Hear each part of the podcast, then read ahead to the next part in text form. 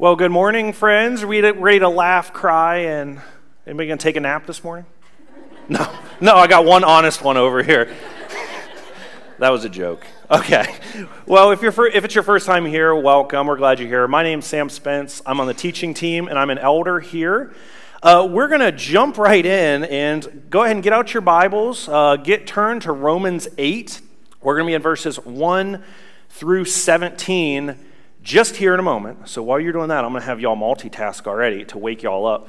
So we're going to do a memory verse. And I messed it up first gathering, so y'all are going to have to help me out. Okay? So we're going to read this out loud together. We ready? Yes. Come on, we ready? Remember? Yeah, okay. So let's read this together. For the wages of sin is death, but the gift of God is eternal life in Christ Jesus our Lord. I almost messed it up again. Very good, everybody. This is a verse that uh, we're hiding in our hearts. We're, we're trying to memorize this, to talk about it at the dinner table, to teach it to our kids, because it's important to memorize God's word. So, how many of you guys have ever been tired to the point of fatigue before? A lot of moms just raise their hands. right? Yes, I, I have a seven month year old, and my wife is a superstar. And if you're a mom, you are a superstar. So there have been two times specifically in my life. In this one time in college, that's how every good story starts, right? This one, you, some of you guys are like, I'm listening now. Tell me, Sam.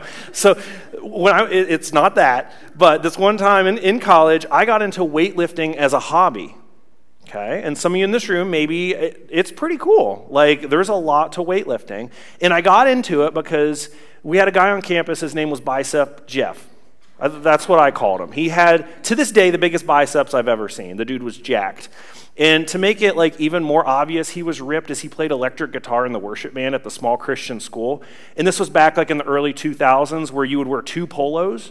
Do you guys remember this? You would wear one polo, pop the collar, then slide another one on and fold the collar down. It was really weird. But in doing so, it would bulge on the top of your biceps. And he'd be like, meow, meow. and his like biceps were up on stage and they were like glowing. And everybody on campus wanted bicep Jeff's biceps. And bicep Jeff, if you're listening to this, hopefully I'm doing you justice right now. So he lived down the hall. Um, and our dorm was called Dorcas. It was a really weird name. Um, so we lived in Dorcas. And one day I, I mustered up the courage. I was like, I want to learn how to get big biceps right? So me and a few friends, we went down and knocked on Bicep Jeff's door and said, "Can you teach us like your workout routine?" And he was like, he loved it. So he, we went to the gym and we went through his routine, his diet. I mean, he loved hard boiled eggs and tuna. So I was doing all that. So I did that for about six years. You're looking at me and you're like, it didn't work. I'm well aware, right? I still look like Gumby. So for six years, from about 2010 to six years after that, 2016, I was pretty good about holding to a workout routine. I was in good shape. I had a good core, you know. I was healthy. But as I got older, some of you in this room have found this out. It's more fun to eat than to lift weights. Amen, right? That'll preach. It is, I found that a stuffed crust pizza was way better than a day, an afternoon in the gym, right? Life happened. So, fast forward four more years after that, COVID happens, right? And there's something that happened to, to during COVID, and as my belly started to pooch out, right? So, I, my wife and I, we were like, we need to get a gym membership. And I said, let's do it, you know? Like, let, I'm all about that. So, we went, and when you go to the gym, you got to look good, right? Because why go to the gym if you're not rocking cool stuff? So we got all geared up, you know. We, we go to the gym, I got my new bag, and I just right to the weights. I was kind of rude. You can ask my wife how this went. I ignored her for like an hour and a half. And I knew what I was going to do. I was going to do Bicep Jeff's workout routine. It's been four years since I've done anything. Some of you guys are laughing already because you know how this is going to go. I was very dumb in that moment. So I go, I get the same weights, the same reps. I pull out my notebook and I, I get to work. Yeah, but I did it. I did the same weights, the same reps, the same breaks, the same water. I got the same supplement I was using. I wasn't going to do the same diet because I still like pizza. So I was on a mission, and I get done, and I feel pumped up, like more pumped up than I've ever felt. I was like, yeah, you know, you guys have been there. But then the next day happened. That oh yeah was an oh no.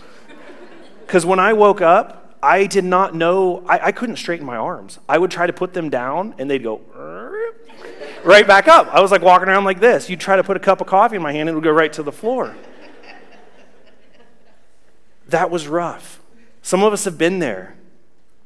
But fatigue. My body was not ready for the beating I was about to give it, right? And what's crazy is the same thing happens to us spiritually. Spiritual fatigue can set in. We can be spiritually strong for a while. We can be spiritually trained. We can be good in the word. We can be good in prayer. We can have good church attendance, right? We can go through seasons, but sometimes seasons of life come where we just beat after beat after beat after temptations. These desires to sin, these desires to live in the flesh. And sometimes we become spiritually fatigued and we end up giving in. We ended up doing the things that we don't want to do. Remember the do do passages last week? Why do I do the things I do not want to do, but I do the, the do do's, right? That's the do do passage. That's the tension. Because as Christ followers, we're tempted. We can be tempted over and over and over again, and it can wear us down, and we can become fatigued. Maybe for you, it's a, a thought that pops in your mind, or on, you're looking on your phone and an image comes up, and you get triggered oftentimes it can these temptations feel like waves in the ocean if you've ever been to the beach. Just bam one after the other one after the other. And if you are not ready if you are not prayed up if you are not bonded to what makes you strong if you are not having a relationship with god you will find yourself in a moment of weakness doing something that you do not want to do. We've all been there right? And in those moments we fail we become spiritually fatigued. And if that's you today okay first of all i'm glad you're here okay? So glad you're here. This message is for me, it's for you. But if you are feeling spiritually fatigued, if you are struggling with a habitual addiction, sin, whatever it is, our prayer for you is that you lean into this message and hear what God has for you this morning. This is the tension we've been talking about the past few weeks in Romans the sin of living in the flesh, what I want to do, or to live in the spirit, which is what God wants for us. And that's what Romans chapter 8 is, is all about. We're called to live in the Spirit. And we're going to see it's a capital S Spirit for the Holy Spirit. So, who's ready for that? Who's ready to learn something? Woo! All right, let's go ahead and we'll stand up. Uh, here, when we read the Bible at New Hope, we stand up to honor God's Word.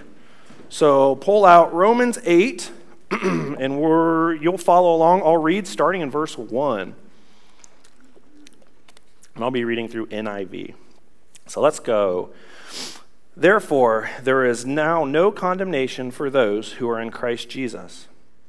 Because through Christ Jesus, the law of the Spirit, who gives life, has set you free from the law of sin and death. For what the law was powerless to do because it was weakened by the flesh, God did by sending his own Son in the likeness of sinful flesh to be a sin offering. And so he condemned sin in the flesh in order that the righteousness requirement of the law might be fully met in us. We do not live according to the flesh, but according to the Spirit.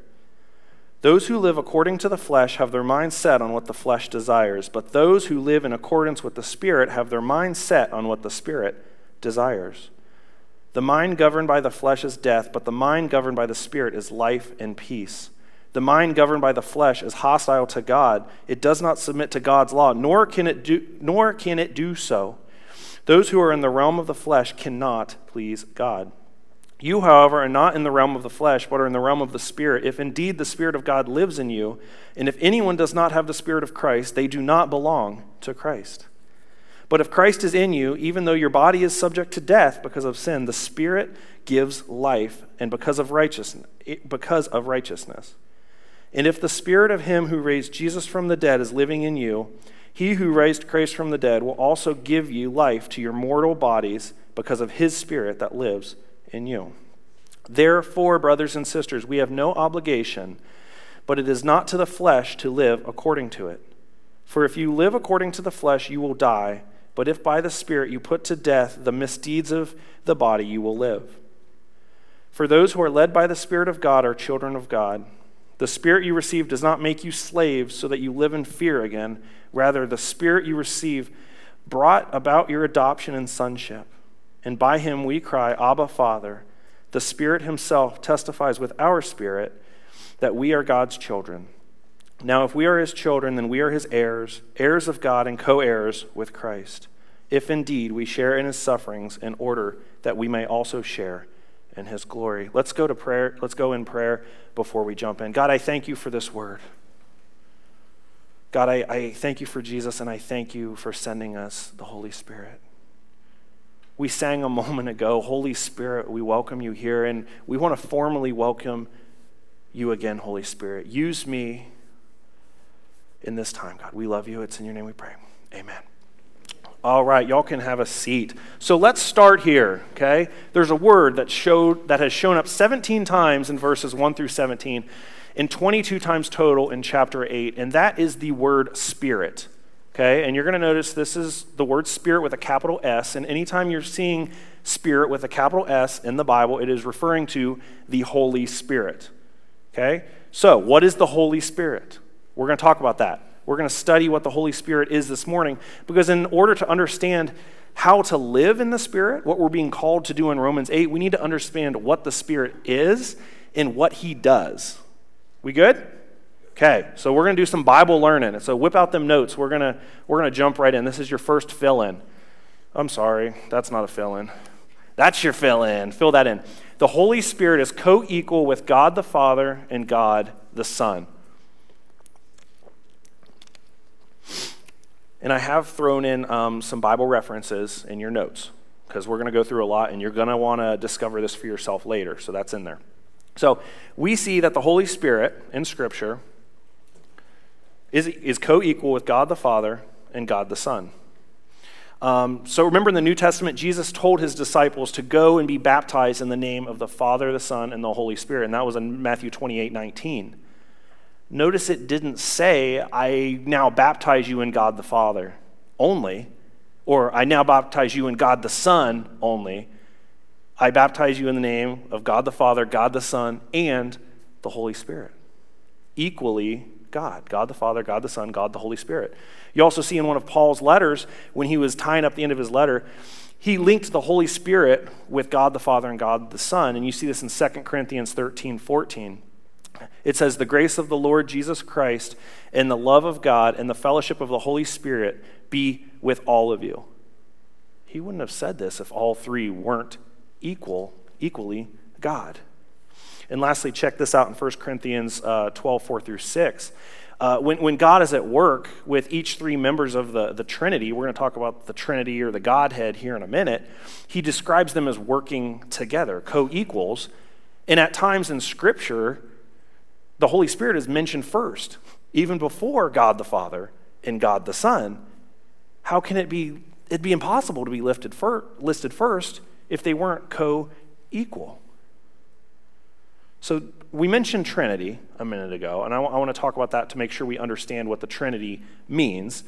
Um, and if you've been around church for a while or, or another church, you've heard either the Godhead or, or Trinity. This is the relationship between God, Jesus, and the Holy Spirit. So you have Father is God, Son is Jesus, Holy Spirit is Holy Spirit, right? That one's, that one's the easy one. So this we're piggybacking on our first main point, but we need to understand this one here. The Father, the Son, and the Holy Spirit are distinct persons. Each person is fully God. So that means God the Father, God the Son, God the Holy Spirit, they are all God and all equal. We see that countless times through Scripture. So, first of all, the Bible speaks about God, uh, God the Father, as God in Philippians 1 2 we see scripture describe Jesus as God in Titus 2:13, and the Holy Spirit is also called God in Acts 5, 3 through 4. So you have three, your, your Trinity, fully God, but distinct in personhood. Think about it this way. We'll break it down another level. You guys know John 3:16, right? For God so loved the world, he said. Okay, so think about that. God cannot be the same person as the Son because God sent the Son, right? Likewise, after the Son returned to the Father in, in John 16 10, then in, in, and also in John 14 26, the Father and the Son together sent the Holy Spirit to the world. So, therefore, the Holy Spirit, the Father, and the Son are all equally God but have distinct personhood. Each member of this Trinity or this Godhead is a distinct person and fully God. And this is where bad theology has snuck into some churches over the years because I've heard it argued that, well, if God's divided three ways, does that make each one of them one third God? No, it, it doesn't work that way because if you use pie, I love pie, pie's great. You have a piece of pie, you cut it in thirds, and you take a piece of pie and you say, Is this a whole pie? It's less than a whole pie, correct? So we can't think about it this way. I have a diagram that's going to help um, and I also have a friend I invited. He's never been here before, so you'll have to give him a warm welcome in a minute. So here's, here's the Trinity, okay, the relationship between God, Jesus, and the Holy Spirit. You have God the Father, you have Jesus the Son, and you have the Holy Spirit. God the Father is not the Holy Spirit, the Holy Spirit is not the Son, God is not Jesus. However, God the Father is God, the Holy Spirit is God, the Son is God. Does that hurt anybody's brain? No, I got some no's and I got some yeses. That's okay. What we're, what we're seeing, and like I said, I got a friend coming. He's going to make this crystal clear. We're going to remember it forever. Father, Son, Holy Spirit, all God, all equal. Each, per, each one has personhood. We're going to talk about that in just a minute on what that means. So the Holy Spirit's kind of a big deal, right? It, it should change the way we think about what's living inside of us because what we have living inside of us is co equal with God. So I promised a friend, he's a big deal. He's a local artist, he's a local entertainer. He's going to help us understand this a little more. Would you welcome to the stage my friend Rob Boss? Come on out, Rob.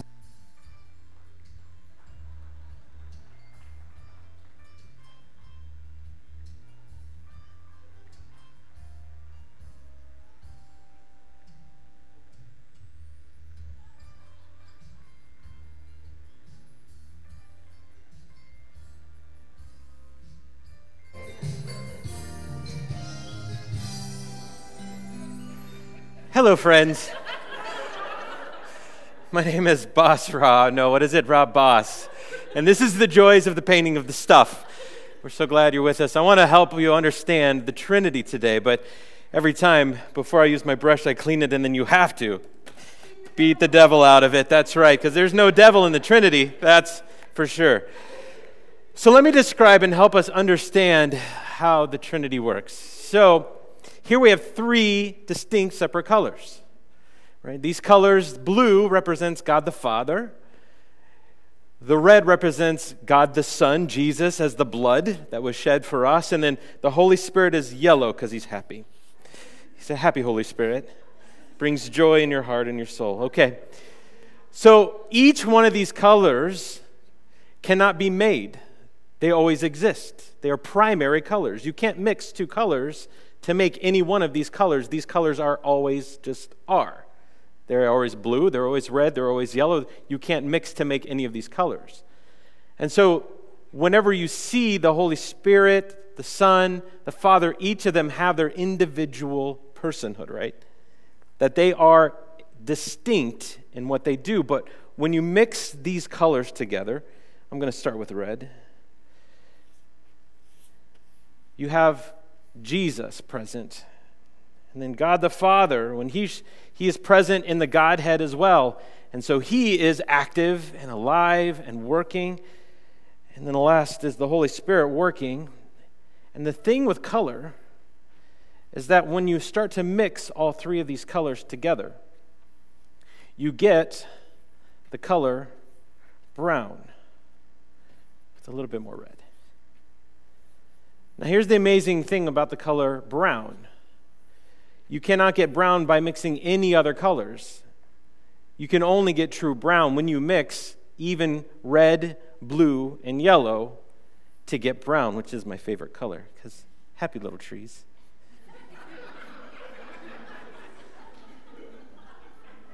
and a stick.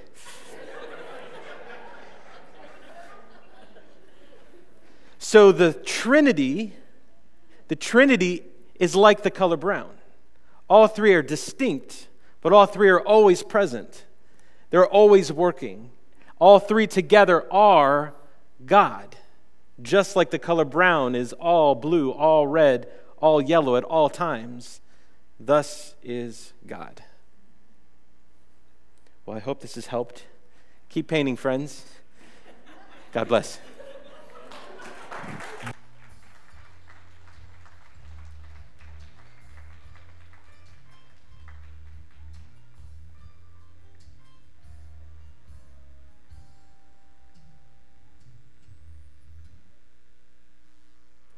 Wow.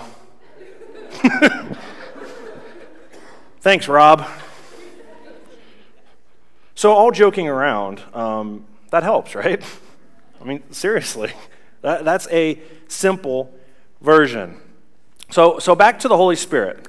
Okay, we got a little bit more to travel this morning. And then we're going to end up back in Romans 8, I promise. But we do need to understand what the Holy Spirit is, what he does, because so many times this just doesn't get talked about in a church setting. We, the Holy Spirit's not talked about a whole lot, but we need to understand this. So let's, let's get our fill ins again. Let's fill in another one. Here we go. The Holy Spirit is a He, not an impersonal force. So I would define an impersonal force like gravity or something like that. We just learned that the Holy Spirit has personhood. We're going to dissect that a little bit more in a moment. So once you guys are writing that point, I'm going to throw another one at you because I planned super well ahead. You ready for your next one? Back to back. Here we go. There we go. The Holy Spirit has qualities of personhood. Write that down. Because Scripture shows the Holy Spirit has personhood by the fact, and this is in your notes right under this fill in, that he, he speaks. We see that in Hebrews 3 7. The Holy Spirit reasons. We see this in Acts 15 28. We see the Holy Spirit thinks and understands. Sounds personhood, right? That's 1 Corinthians 2 10 through 11. The Holy Spirit wills. 1 Corinthians 12 11. Uh, he, the Holy Spirit feels. Ephesians 4:30. The Holy Spirit gives personal fellowship in 2 Corinthians 13:14. Sounds like qualities of personhood, right? Absolutely. So, so when we think of these qualities, like those, those fill ins right there, we kind of think of a person, right? Like a physical being, like a human, right? So it's different with the Holy Spirit. Because anytime we see the Holy Spirit in Scripture, it, he, he kind of comes and then he kind of goes, right? There's really no physical body. So the Holy Spirit, we, we see in Scripture, is the man on fire Okay, in Ezekiel chapter 8, verses 1 through 4. We also see the Holy Spirit described as the dove that descends on Jesus in Luke chapter 3, verse 22. Um, and he's seen and felt like the wind in Acts chapter 2, verses 2. So every time we see the Holy Spirit show up in a physical form, he would quickly vanish in Scripture the only glimpses of the Holy Spirit remaining after these sightings, after he was physically gone, not being seen or felt anymore, the Holy Spirit would only be seen or felt through a person in which the Holy Spirit empowered.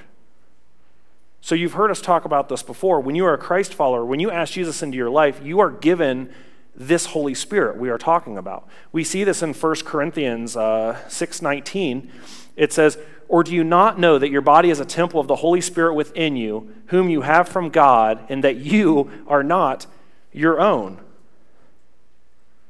So, next fill in, we're really slamming these together. Oh, I'm sorry, jumped ahead. Um, next fill in, there's no slide. It'll say, Your physical, the Holy Spirit's physical body is you. Write that down. So that means if you are a Christ follower, you are a carrier of God in spirit form. Does that change your thinking a little bit? Because it should, because that means, by that logic, and it's true, you are connected to God right now, when you go home, when you're in the car, through this Holy Spirit. And out of that perfect union, we live in this flesh on this earth. So if you that means if you are a Christ follower, we shouldn't be fighting to connect with God because we're already connected with God through the Spirit. So why do so often we pray to try to connect to God when we're already connected to God? We need to pray out of our connection to God because we are connected. When we worship, we don't worship because we need to connect with God through worship. We already are connected to God through worship. We worship out of that connection from God. When you read your Bible, you don't read your Bible to connect with God. You read your Bible to learn about the connection you have with God through the Holy Spirit. Does that change your view on the Holy Spirit a little bit? Because it should. You've got a roommate. You've got a darn good roommate. You want to hear what Jesus says about your roommate? Jesus says, uh, this is in John 16, 6 through 8. Uh, Jesus is talking about the Holy Spirit. He says, But because I have said these things to you, grief has filled your heart. But I tell you the truth, it is to your advantage that I am leaving. For if I do not leave, the Helper, talking about the Holy Spirit, capital H, will not come to you. But if I go, I will send him, okay, Holy Spirit with masculine pronouns, send him to you. And he, when he comes, he will convict the world regarding sin and righteousness and judgment. So let's, let's break this down. These are people, the, the, we're talking about the disciples. They were sad because Jesus was leaving, right? and I would be too, right? You've experienced all these miracles, and now they are they're sad, they're freaking out, they're stressed, grief has filled their hearts. But but what does Jesus say? He says, something better is coming. That's that would be hard for me to understand. I, I hear it all the time. People say, I wish I could go back to when Jesus was on the, this earth and walk with Jesus. I would too. That's, that's great. But what's really cool is we see here in John, Jesus says, I am actually going to send you something better than me. And we know that that has been done already. We have access to that, and that is the Holy Spirit. You have access to the Holy Spirit through a relationship with Jesus. Jesus said it humbly something better is coming because it can be with you 24 7. Jesus says, I can't be with you 24 7. We know, we've talked about it. When you accept Jesus, you get access to this Holy Spirit, God in spirit form. It resides in you. What was once just merely an empty vessel, controlled by our flesh, our own selfish desires, this body is now also the house, the temple of God, the Holy Spirit. Lastly, I want to look at what the Holy Spirit does within us. We see this in John chapter 16, uh, 13 through 14. Sorry, I, my brain shut off for a minute. Woo! But when he, talking about the Spirit, the Spirit of truth comes, he will guide you in all the truth, for he will not speak on his own, but whatever he hears, he will speak, and he will disclose to you what is to come. He will glorify me, for he will take from mine and will disclose it to you. God's writing us into his story. He's chosen us through the Spirit to lead us. So these are your last points on the Holy Spirit. Go ahead and fill these in. These are, well, this is what the Holy Spirit does, right? We've got the Holy Spirit will guide, the Holy Spirit will comfort, the Holy Spirit will intercede, and the Holy Spirit will convict. Again, you've got your Bible references under these. I encourage you, if if you're learning um, some this morning, go in and read John 14, 26. Learn about how the Holy Spirit guides. Read Romans 8, 14. We're going through that now. We just read it. And we're going to spend most of our time here on point four, this conviction part, because the Holy Spirit plays a huge role in conviction. And so I'm going to give us a little teaser. I want you to think about something. Uh, we're, we're almost done this morning, but I want you to think about something for a little bit. And that's this if you are a Christ follower here today, are you letting the Holy Spirit do these things in your life? Are you letting the Holy Spirit guide you? Are you letting the Holy Spirit comfort you? Are you letting the Holy Spirit intercede? And are you listening? Because the Holy Spirit will convict. Are you listening when the Holy Spirit convicts you, when God convicts you? We, we have to understand this. We have to understand the weight of what is inside of you, God in spirit form. You have God as a roommate. So that's why we're talking about this. So let's, let's jump into Romans 8, 5 through 8, and I'll be uh, reading through NASB up here. For those who are in accord with the flesh set their minds on the things of the flesh, but those who are in accord with the Spirit, the things of the Spirit. For the mind set on the flesh is death, but the mind set on the Spirit is life and peace It goes on in verse 7. Because the mind is set on the flesh is hostile towards God, for it does not subject itself to the law of God, for it is not even able to do so. And those who are in the flesh cannot please God. Do you guys remember last week there was this cool analogy up on stage and they were pulling Nat back and forth?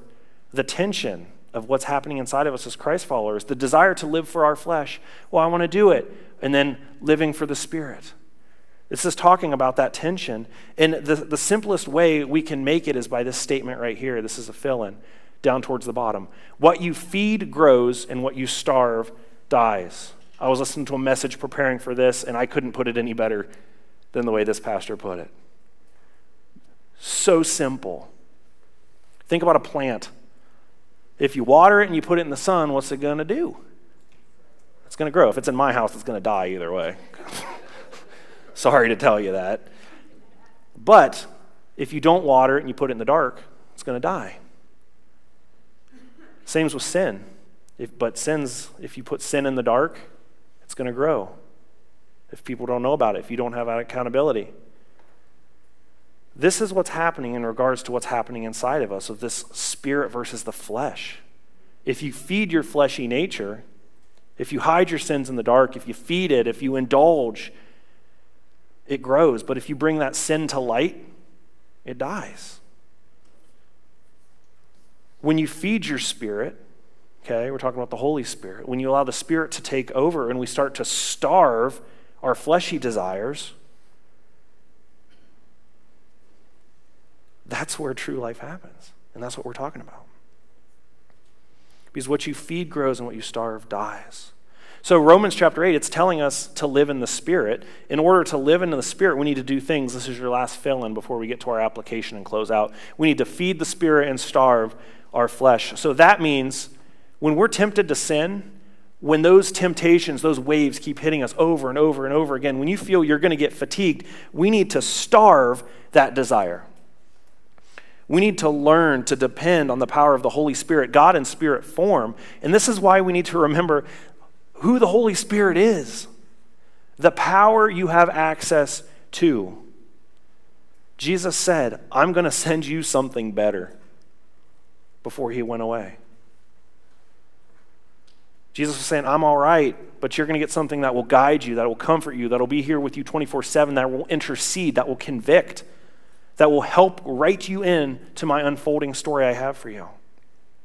Don't take my word for it. Let's jump back into Romans verses 12 through 13. It says, Therefore, brothers and sisters, we have one oblig we have we, we have no that should say no obligation, but it's not to the flesh to live according to it. For if you live according to the flesh, you will die. But by the Spirit you put to death the misdeeds of the body, you will live. It says what, church? He says you you have no obligation. You don't have to do it. You may feel like you're stuck with a sin or a temptation. Man, I got to do this. Man, I got to get high today. I got to look at this on this computer. I am so depressed. You have no obligation if you are a Christ follower. You don't have to do it. You're not stuck. I've got a way out, and that way out is God. That is the Holy Spirit. Because what you feed grows, and what you starve dies. Here's the good news, okay? This is Romans 14 through 17. It goes on to say this For all who are being led by the Spirit of God, those are, those are sons and daughters of God. For you have not received a spirit of slavery. It says, You are not slaves to this sin. Isn't that great? And you're, you don't have to be afraid.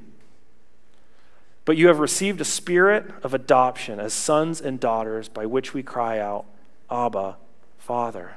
Goes on in 16. The Spirit Himself testifies with our spirit that we are children of God. And if children, heirs also, heirs of God, and fellow heirs with Christ. That is a big statement. If indeed we suffer with Him, so that we may also be glorified with Him. I want you to get this because this is the good news. What you feed grows, and what you starve dies. If through the power of the Spirit you put to death the deeds of your flesh, you will live. So we need to feed our spirit, starve our flesh. I think, no, I, I know there are people here today that need to start starving your flesh. Maybe for you, you've been plagued with the, this repetitive sin for years and you still struggle with it. Maybe it started out as innocent. Maybe it found you. Maybe it was a picture in a magazine 20 years ago that transformed into a huge porn addiction. Maybe this thing in your life, it's got its fangs its talons just dug in, and you're living in fear, anxiety. But I would challenge you after knowing this truth in Romans, it may feel like that, but that's not the reality. There is no obligation. You don't have to do anything. You have God in spirit form inside of you. Are you going to starve those desires and let God do what he can do through the Holy Spirit? Think about it this way. Matthew 5:19 says if your right eye causes you to stumble, gouge it out and throw it away. It's better for you to lose one part of your body than your whole body to be thrown in hell. I'm going to tell a story. In April 2003, Aron Ralston was climbing alone through the Blue John Canyon in eastern Wayne County, Utah. He was free face rock climbing. While he, was, while he was descending the lower stretches of the Slot Canyon, a suspended boulder came off the mountain and crushed and pinned him into the side of the mountain. He, he was stuck there. And some of you guys and gals may know this story, but uh, Aron hadn't, he, he didn't let anyone know where he was going. Help wasn't coming. He was stuck. His arm was crushed. He wasn't going anywhere. He was going to die. The story goes on. There's even a movie about this. I'm not going to be too graphic with this because the Wikipedia version is quite disgusting. I'll be honest. Aron realized that he was going to die. I don't know how many days went by. He realized he was going to die unless he made a radical decision. He realized in order to live, he had to cut off his own arm.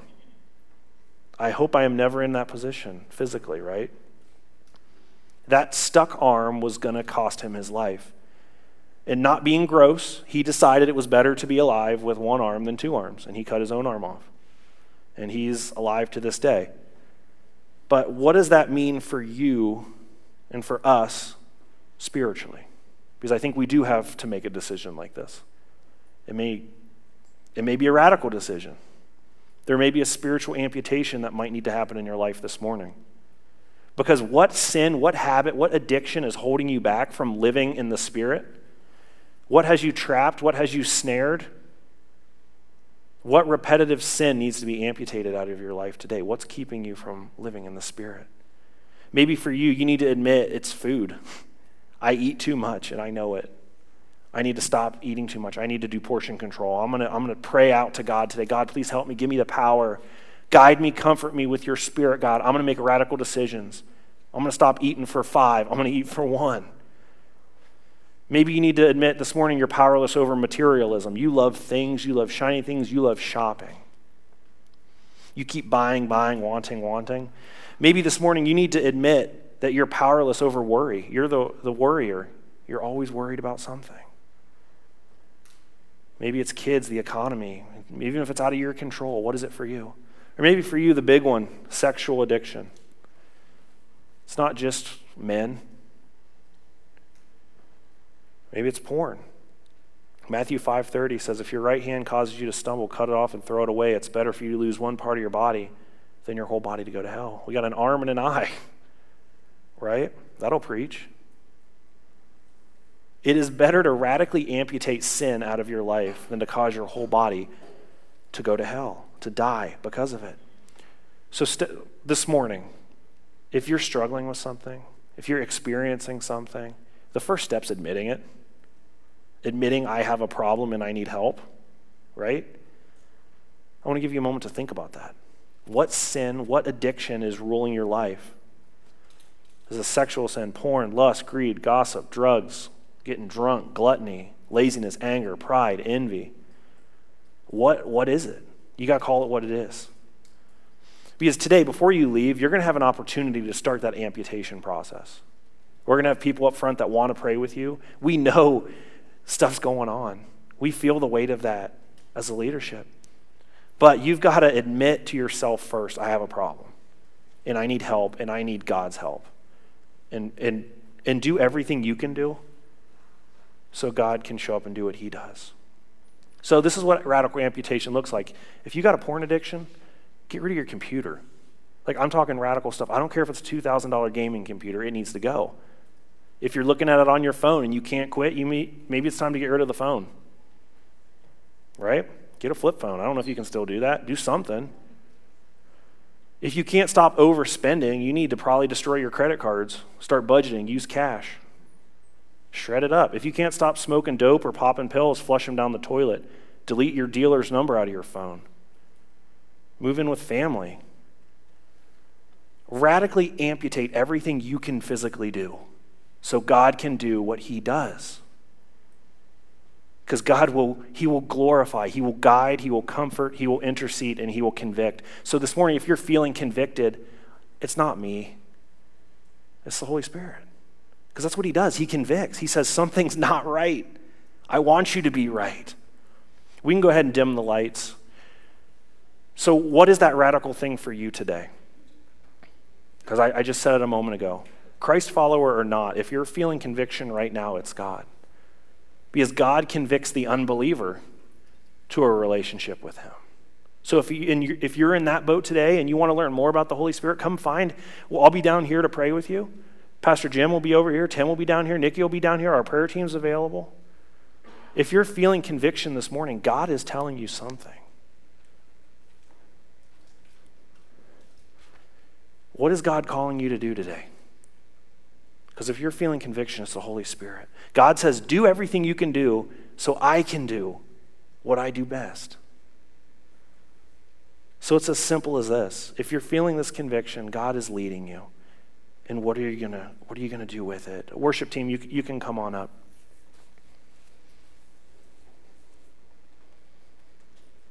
Because this is what's going on inside of us. Are we going to choose to live in our flesh this morning? Or are we going to say, Yes, God? Yes, sir, I, I want some of that. I want to truly experience life to the fullest. I want you to lead my life. Because the Holy Spirit, He wants to lead you. He wants you to say things to people. He wants you to be the hands and feet of Jesus in this community. He wants you to be a part of God's plan if you would just let Him if you would stop doing whatever you want to do, looking at things you want to look at, smoking and drinking things you want to you, you want to do to feel good, you know? When you let the Spirit of God guide you, here's what happens. You will not gratify the desires of your flesh because you know the weight of what's inside of you. And, I, and I'm not telling you, when you come to know Jesus, temptations go away because they don't. Okay? I know that firsthand. That's bad theology. If you are a Christ follower, Jesus himself was tempted, but he never sinned. So J- Jesus isn't, a relationship with Jesus isn't going to fix anything. Sometimes it might make it even harder. But when you ask Jesus into your life, you have power. You have God's power in spirit form living in you. God has helped me, and He wants to help you. And we learned we have no obligation. We don't have to be trapped. We just have to do everything we can do, pray to God, and let Him do what He does. So, church, let's, let's bow our heads in an attitude of prayer. We're going to sing a song in this moment. As I pray, I want you to, to listen to the Spirit. I want you to listen to God. Say, God, what are you telling me? What is this conviction? Let's pray, God thank you for sending Jesus and thank you for sending us the Holy Spirit to guide, to comfort, to intercede, and God, to convict. God, I want to pray for those that are feeling conviction this morning, God, that they will know that it is, it is from you and it is good. Please give them the strength, the courage to step into that conviction, whatever, whatever they're experiencing this morning, whatever struggle or desire they're trying to fight off. I pray that this morning we would understand the weight of our actions and that we would begin to walk in obedience. Because, God, we know there's freedom in your name. God, we love you. Spirit, we invite you here in this moment of worship. It's in your name we pray. Amen. If you want prayer,